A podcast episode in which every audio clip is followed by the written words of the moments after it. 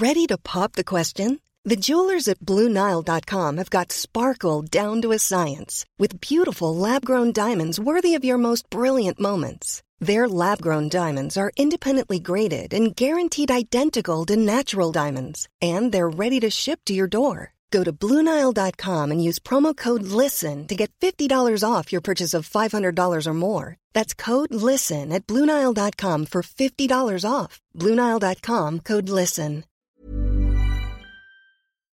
In a sudden flash, it all comes clear. It's a eureka moment, an epiphany. Hi, I'm Marcus Smith, host of the Constant Wonder podcast. The world offers marvel, meaning, and mystery around every single corner. In nature, art, science, culture, history, we talk everything from bees and beetles to obelisks and asteroids. Experience the thrill of transformative encounter. We'll bring more wonder to your day. Listen to Constant Wonder wherever you get your podcasts. Hello, welcome to another episode of History Hack. Today, we've actually got a really good friend of mine with us, uh, who is Nicola Lambert. She's a second year PhD student at Birkbeck University College London and she's currently working on representations and experiences of seducers in Victorian Britain, which I cannot, I seriously cannot stress this, I cannot wait to read this because and I want her to hurry up. So can you just get through your PhD as soon as possible, please? I will try. Because it's this is like seriously, she sends me these really cool snippets of things, and I love it. I love reading um, the kind of sources she sends me. So I'm very excited. So hi and welcome to our podcast. Hi, thank you for having me. Very exciting, very exciting. Because we're going to talk about seducers today, um, which is not as simple as you guys think of what it is, because I was completely wrong and uh, Nicola had to correct me. So before we get on to that, so manliness was an ideal form of masculinity. It was uh, something that men would uh, strive towards, um, and it represented the qualities essential for a respectable man. So, um, and it was designed very much to be attainable for any man. So it was something that any man could achieve and and claim. Um, but it represented these like really essential qualities. So things like industriousness, which is basically hardworking, uh, independence. So they weren't reliant on anyone else other than themselves. Uh, self-discipline. Um, they were they needed to be provider and protector. Um, importantly, for, for my area of research, they had to be chaste, and preferably all of these qualities had to be held by a man who was a husband and a father. So, did manliness differ among the classes and workforce? Yeah. So, although um, it was, I mean, it was designed to be attainable for all men, um, and the qualities I already mentioned could for the most part be attainable for most. There were differences on emphasis. So, for example, working classes, um, because it was unusual for a working class man to be the sole breadwinner, there was less um, requirements on being the provider.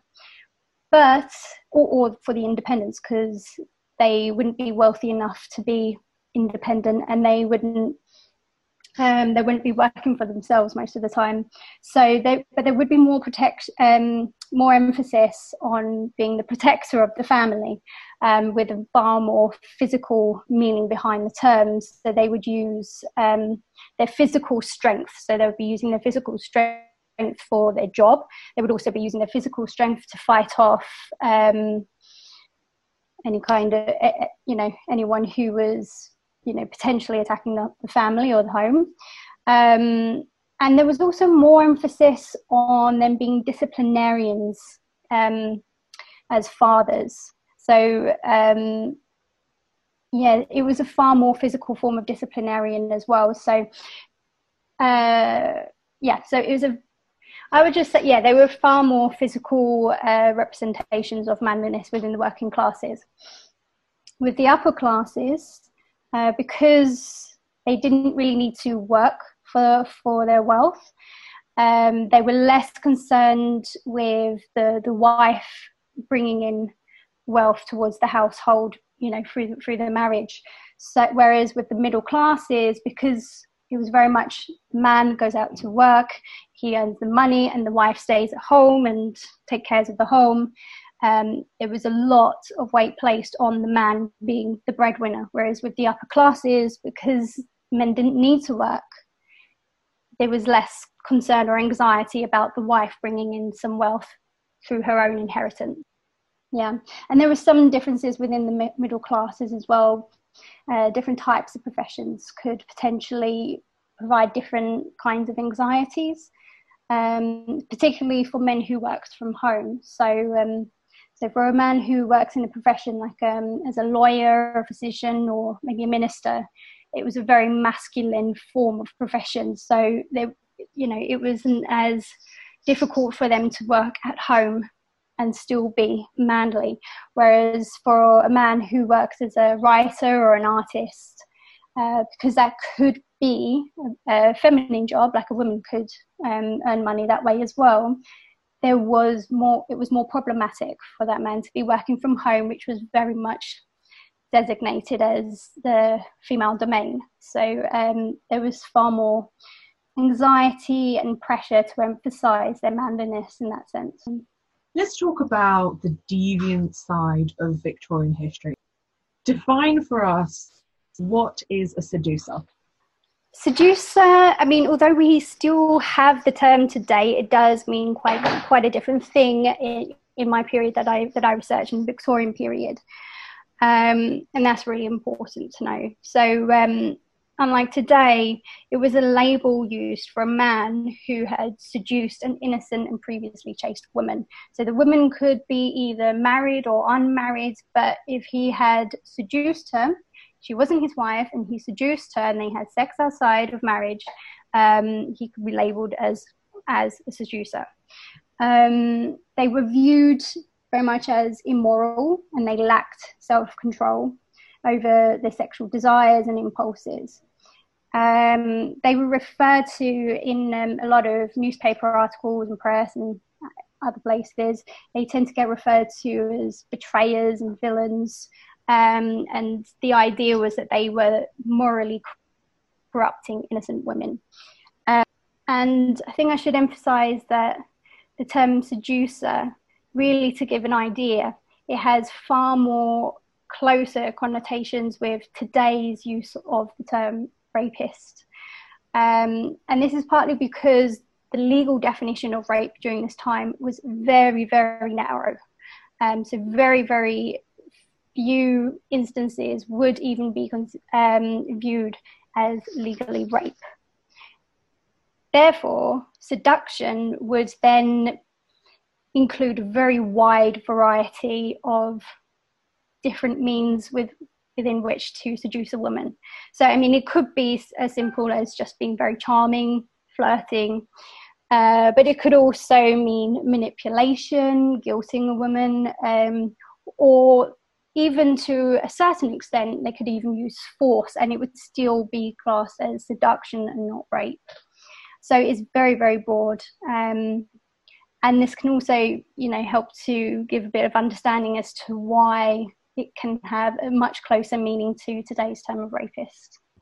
So, talking about this whole ideology of modern day rapist and an, a seducer back in the Victorian period, it's just incredible because for me in my mind all i can think of is that seducer is a rapist. End of story. Yeah. um and to be honest because of the the meaning behind the term seducer at that time if you were to hear a man was was a seducer that is basically the sentiment behind the term. So although it we have to remember not to as- associate today's meaning of seducer onto the Victorian meaning of seducer because the Victorian meaning of seducer really does overlap with today's meaning of rapist. And you can you can really feel it from from a lot of the sources, the way that they speak about seducers and the way that they speak about seduction. It's it's it's very much uh, it really overlaps with the way that we discuss rapists and rape today um, and certainly a lot of instances which are classed as seduction at their time would be classed as rape today and the sentiment behind that is is is the same back then you can tell from the, the attitudes towards these men is very much is very much that these are terrible men. Men. These are terrible men. They they have done something terrible to these women, um, and you can really feel that in in a lot of the a lot of the sources. The only downside is is that now rape is rape and people get punished for it. Seducers, like you mentioned previously in the story, he was just chased from the courtroom. There was no punishment for him.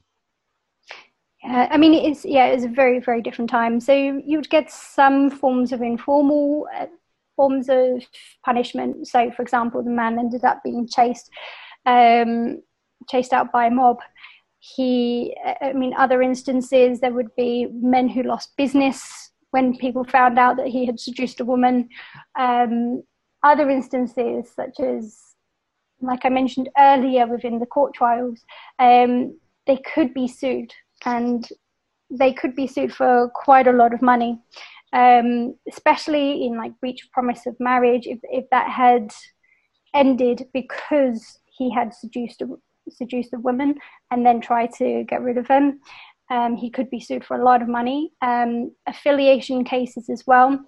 Um, didn't matter what what the guy said if there wasn't enough circumstantial evidence to show that he was the father um, the judge wouldn't care whatever his financial situation, the judge would make sure that he was paying for the maintenance of his child. So there were some financial repercussions for men. Um, certainly, it doesn't compare to the repercussions for, for women in any stretch of the imagination. But it is nice to know that there was some. What would it yeah. take for rape to be classified as a rape in this time period? Yeah, it was. It was very, very um, it was very, very serious. Uh, so for it to be classed as a rape, uh, the, either the woman would have had to have been beaten within a, an inch of her life, or she would have had to have been ganged up. So there was um, a group of two or more men holding her down and and forcing themselves on her. Um, it, and that was probably two of the very few instances of which would actually be accepted as a rape it is very narrow. That's unbelievable. Yeah, yeah, it was very, very hard. But I think this is partly because of um, what the sentencing was like. So up until about the 1840s, you um, a rapist would actually be given a death sentence. Up until about the 1850s, I believe, uh, they it was then changed to transportation, and then after that, it was a life sentence. So the sentencing was very, very harsh and so that's part of the reason why it had such a very strict definition. So let's talk about these women. I mean, the fallen women. How do they fit into this narrative? So the fallen women are very much uh, connected to seducers. So these are the women who were once respectable and chaste, um, but due to you know, an encounter with a seducer, they have sex outside of marriage. Again, whether they were already married or unmarried, as long as they had sex with a man who was not her husband, she was a fallen woman. So the even the name fallen woman comes from the idea of women at this time being the angels in the house. Um, so the idea is once they've had sex, they have fallen from grace.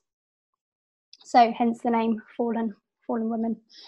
Um, the the outcome for a woman who was who ended up being labelled as such was was very harsh at this time. So I mean, uh, they would be outcasts in their own communities, their own families. Often, um, they would be most likely abandoned. Um, if they became pregnant, it was even worse because obviously, if there was no child, then it was quite easy just to not easy, but it was easier for them to move to a different town where nobody knew them and then restart their life. Whereas if they became pregnant and had a child, things became far more difficult. Um, it would be very, very, very difficult, almost impossible for them to find a job that they would be able to get enough income to support themselves. So they would be in, um, they would be destitute basically. They, um, it was, they would have been incredibly desperate as well. Um, so they would be left with very, very few choices. So just a few left would be workhouse, which was horrible, um, prostitution, or death. They were basically the only options left if they had a child. Um, yeah, and um, consequences for women, as I've just described, is a large reason why the term seducer had such connotations with villainy because of this destruction to the woman's life. Um, and it was really viewed as a, an abuse of their position of power to destroy the woman's life in this way. I'm Sandra, and I'm just the professional your small business was looking for. But you didn't hire me because you didn't use LinkedIn jobs. LinkedIn has professionals you can't find anywhere else, including those who aren't actively looking for a new job but might be open to the perfect role, like me. In a given month, over 70% of LinkedIn users don't visit other leading job sites. So if you're not looking on LinkedIn, you'll miss out on great candidates like Sandra. Start hiring professionals like a professional. Post your free job on linkedin.com/people today. Ryan Reynolds here from Mint Mobile. With the price of just about everything going up during inflation, we thought we'd bring our prices down. So to help us, we brought in a reverse auctioneer, which is apparently a thing. Mint Mobile unlimited premium wireless. Ready to get 30, 30, bit to get 30, bit to get 20, 20, 20, bit to get 20, 20, bit to get 15, 15, 15, 15 just 15 bucks a month. So, Give it a try at mintmobile.com/switch. slash $45 up front for 3 months plus taxes and fees. Promo rate for new customers for limited time. Unlimited more than 40 gigabytes per month slows. Full terms at mintmobile.com. So, how is manliness and uh, seduction connected? One easy way to say it, I guess, is um, a man who was labelled as a seducer could be viewed as an antithesis of manliness. Um, these men were very much not chaste. um, they had no self control and they did not protect women, the women who they seduced. Uh, in, instead, they betrayed these women and um, used their, their positions against them. Um, they were, by that I mean, they were very much viewed as the stronger sex. And so seduction was very much an abuse of that position. So, for these reasons, you can see that it's an almost direct opposite as to what was a requirement to be manly in this period seduction and prostitution. It must have happened and how frequently did it happen? So i would say it's very hard to get exact numbers but we can look at i guess you could say some of the outcomes of these sexual relationships and use those to kind of get at least some kind of a gauge as to how frequently this happens um, so, for example, one historian, Lionel Rose, he he did um, a study and found roughly around forty to forty-five thousand illegitimate births were registered a year. Um, so these were all births that had occurred outside of marriage. Now, given the stigma attached to illegitimacy, we can estimate that or at least he estimates that it was probably really around 60 to 65,000 instead. So many women would have found ways of avoiding registering their child as illegitimate to avoid that stigma. Um, so we can assume already that that's a larger number. Not to mention that also not all seductions and not all um, not even all pregnancies would have ended up with a baby. So we can assume that the numbers are far, far larger than that. Now, this is still not a perfect example because obviously some of these cases would have involved cohabiting couples, which don't quite fit into the seduction narrative. Religion plays a part in this, basically. It does. It's quite interesting. Certainly, it seems like uh, the dissenters and nonconformists were far stricter with um, behavior for, for men as well as women. And they had far higher expectations of uh, being monogamous and keeping all sex, um, all forms of sex within marriage. Enjoy it within marriage, but very much within marriage. so, I know that you've you've done a lot of research into this, and I know you've got some absolutely just astonishing, um, dark, uh, and amazing stories tell us. Uh, let's start with how the press reacted to manliness and seduction and then you've got to repeat some of these stories that we we've been talking about in the past. So there are a few different areas where we tend to find stories of seducers. So, um, for example, the news the newspapers quite frequently printed out religious sermons from bishops and other important um, religious members. Um, and so they would print, and some of those sermons um, went into ha- how to handle men's treatment of women. Um, and certain, especially the ones directed towards youth and young men, there was a particular emphasis on trying to train them to be manly and to protect girls rather than betraying and seducing them. Um, another area would have been um, court trials. Um, newspapers tended to uh, record in quite quite a lot of detail actually court trials of course purely the ones that they found interesting but still the the trials that they printed were in a lot of detail um, and there are several several different types of lawsuits for example that could involve a seduction so for example it could actually be um, a seduction lawsuit um, or it could have been a breach of promise of marriage or affiliation, which was when a mother um, tried to get the father to pay maintenance to their illegitimate child. Um, or it could be what was called criminal conversation, which was basically adultery, or closely connected to that, it could be divorce proceedings.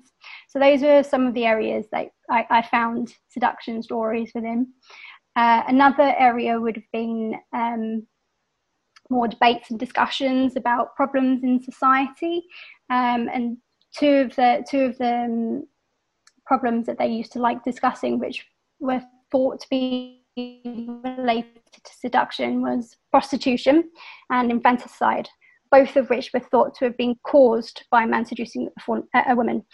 Um, and so both of them were thought to be outcomes. So once a woman was fallen, she had no other option, so she would end up into prostitution. So therefore, prostitution numbers would be related to seducers. Same with infanticide.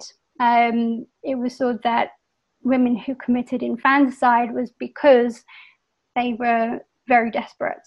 You know, as, as I mentioned earlier, women with illegitimate children had very, very few options.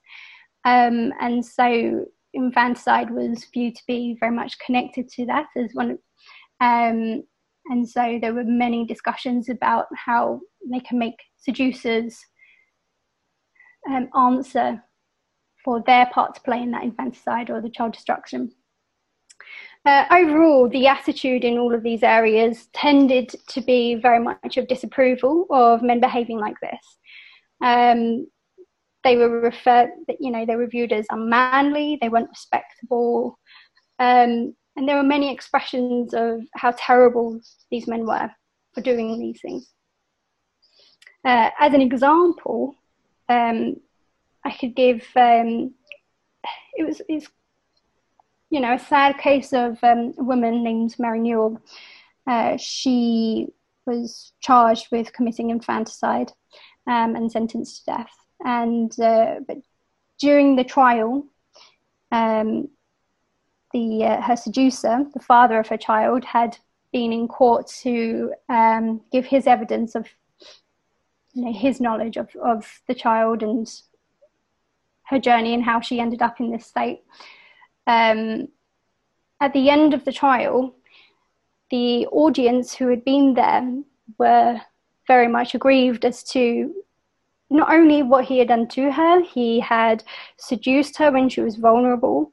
Um, she was without a job, and he took advantage of the fact that she was she was miserable and she needed a friend. He took advantage of that.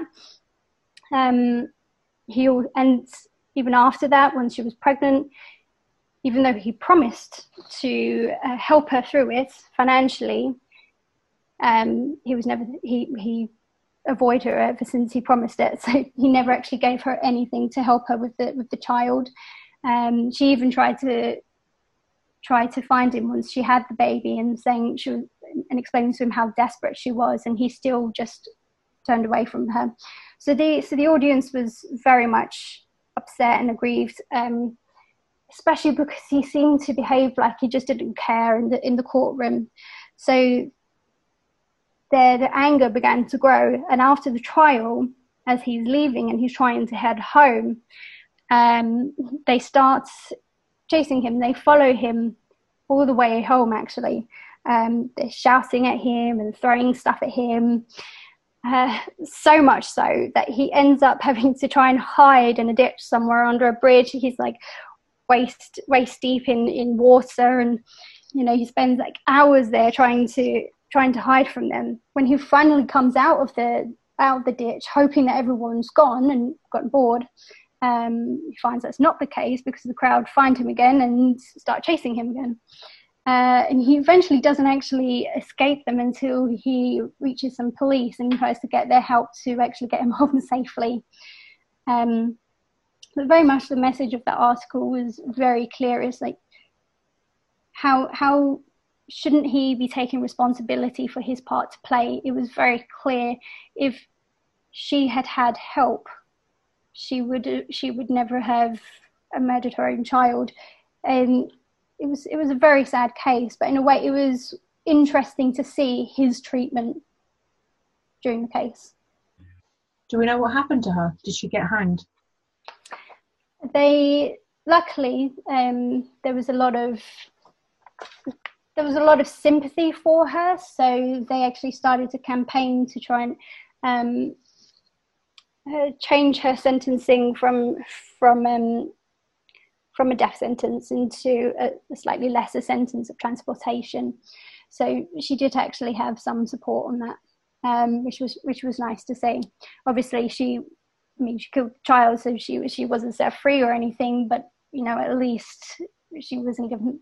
You know, they didn't give her the death sentence. So tell us, where do you find your sources? Because these are so these are incredible, incredible stories of people and life. Yeah, I mean, there's some fantastic stories. Um, so some of my sources are novels, so I, I do look at fictional representations of seducers as well. Uh, sometimes it's uh, from newspapers and periodicals. So a lot of uh, the, the, stories that I've already given so far have been from newspapers. So they are um, reports of of real people. Um, also, I, I like to use court records as well. Um, some of the more interesting ones. So we have the Foundling Hospital, uh, where women who did have illegitimate children, they could attempt to have their children um, placed in the hospital uh, so that they could go back to a respectable position. Um, and a lot of the statements include stories about how these women were seduced, so that's really helpful. And then other slightly more um, similar cases would be something like the Salvation Army, um, who were very interesting actually because they had a tendency to, and, and other religious groups like them, had a tendency to um, refer to seducers as fallen men instead, which makes it an even more interesting label even than the than seducer. Um, and one of my really big sources um, I mean, it's it's huge. It's it's a massive, massive um, memoir of um, called My Secret Life, and it's by an anonymous writer who calls himself Walter, although it's not his real name. Well, My Secret Life is is very interesting. It basically traces his life story from his earliest memories all the way until close to the end of his life, and um, I mean, he lives a very long life, so we get pretty much the entirety of the Victorian period. Um, I think it stops around the 1880s. So you get the majority of the, the, the Victorian periods and a little bit before, um, so, which makes it a huge, but also um, just really, really useful. And it all and it's literally his entire life of sex. um, and he tells instances of of sometimes it would be his seductions of domestic servants living living in his house. Sometimes it was women who he met on the streets. Other times it was instances with uh, with prostitutes and it also follows his sexcapades, for want of a different term, um, when he travels travels the continent and experimenting with uh, all of the different um, sexual delights that all of the various different European countries offered. Go on, go on, tell us. Give us give us a snippet.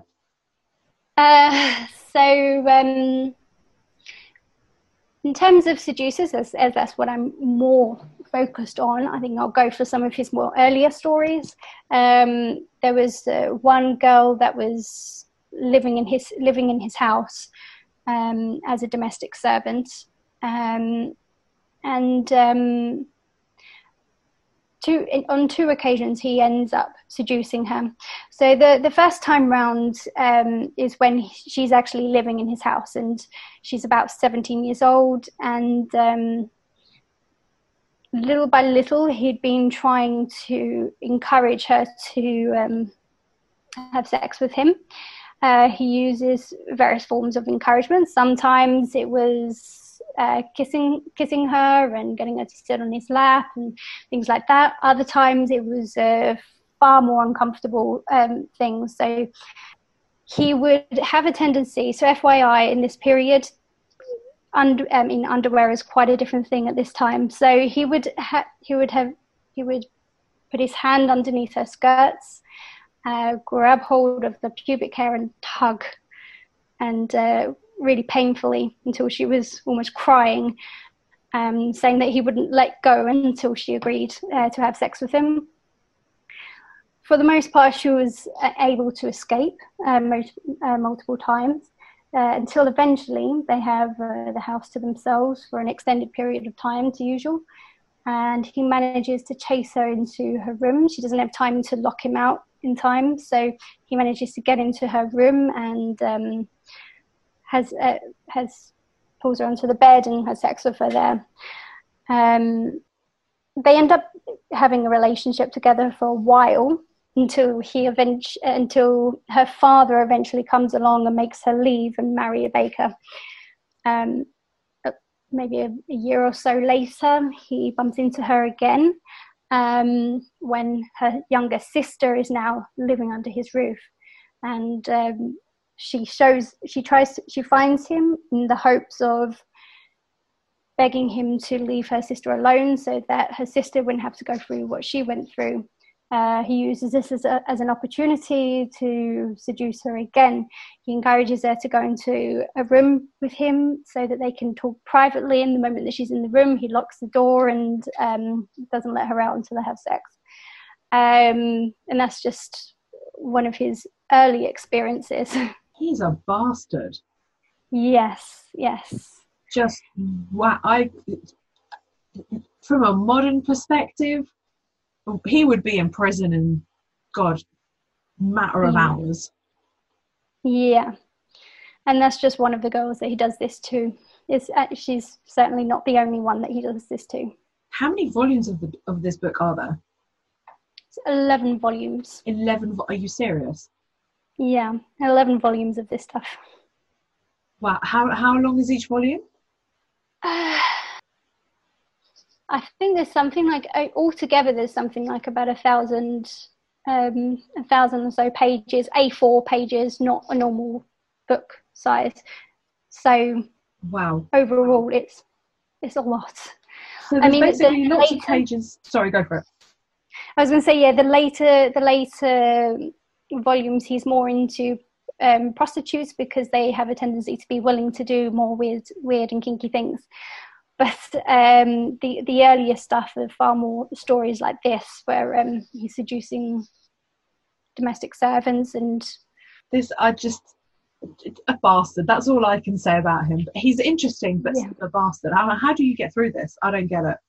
It's it's it is actually quite hard to get through sometimes. Um, can be very hard to get through, especially that that story. I mean, the the girl was a virgin at this point. Um, when when the first time round that he seduces her. Yes, it is is is very difficult to, to read sometimes. It even, especially because he even describes how she's clearly distressed with him chasing after her. Um, at, at at the point when he actually does um, have sex with her she's she's I mean she tells him that he's hurting her and things like that, and he's and he's just written the whole thing. Um, so it is difficult quite a lot of the time to actually get through. Um, Nicola, listen, thank you so much for joining us today to talk about seducers, which is not what I was expecting at all. And how you put it so eloquently um, without using terms like bastard. Thank you for having me. Join us tomorrow when Mark Vincent will be talking about epic Russian criminals. Basically, these are all stories he uncovered while he was doing his serious day job in the Russian archives, and there's some hilarious and quite brilliant stories of just nutcases from Russian history, so don't miss that. Don't forget, you can become a patron of History Hack for as little as a dollar a month.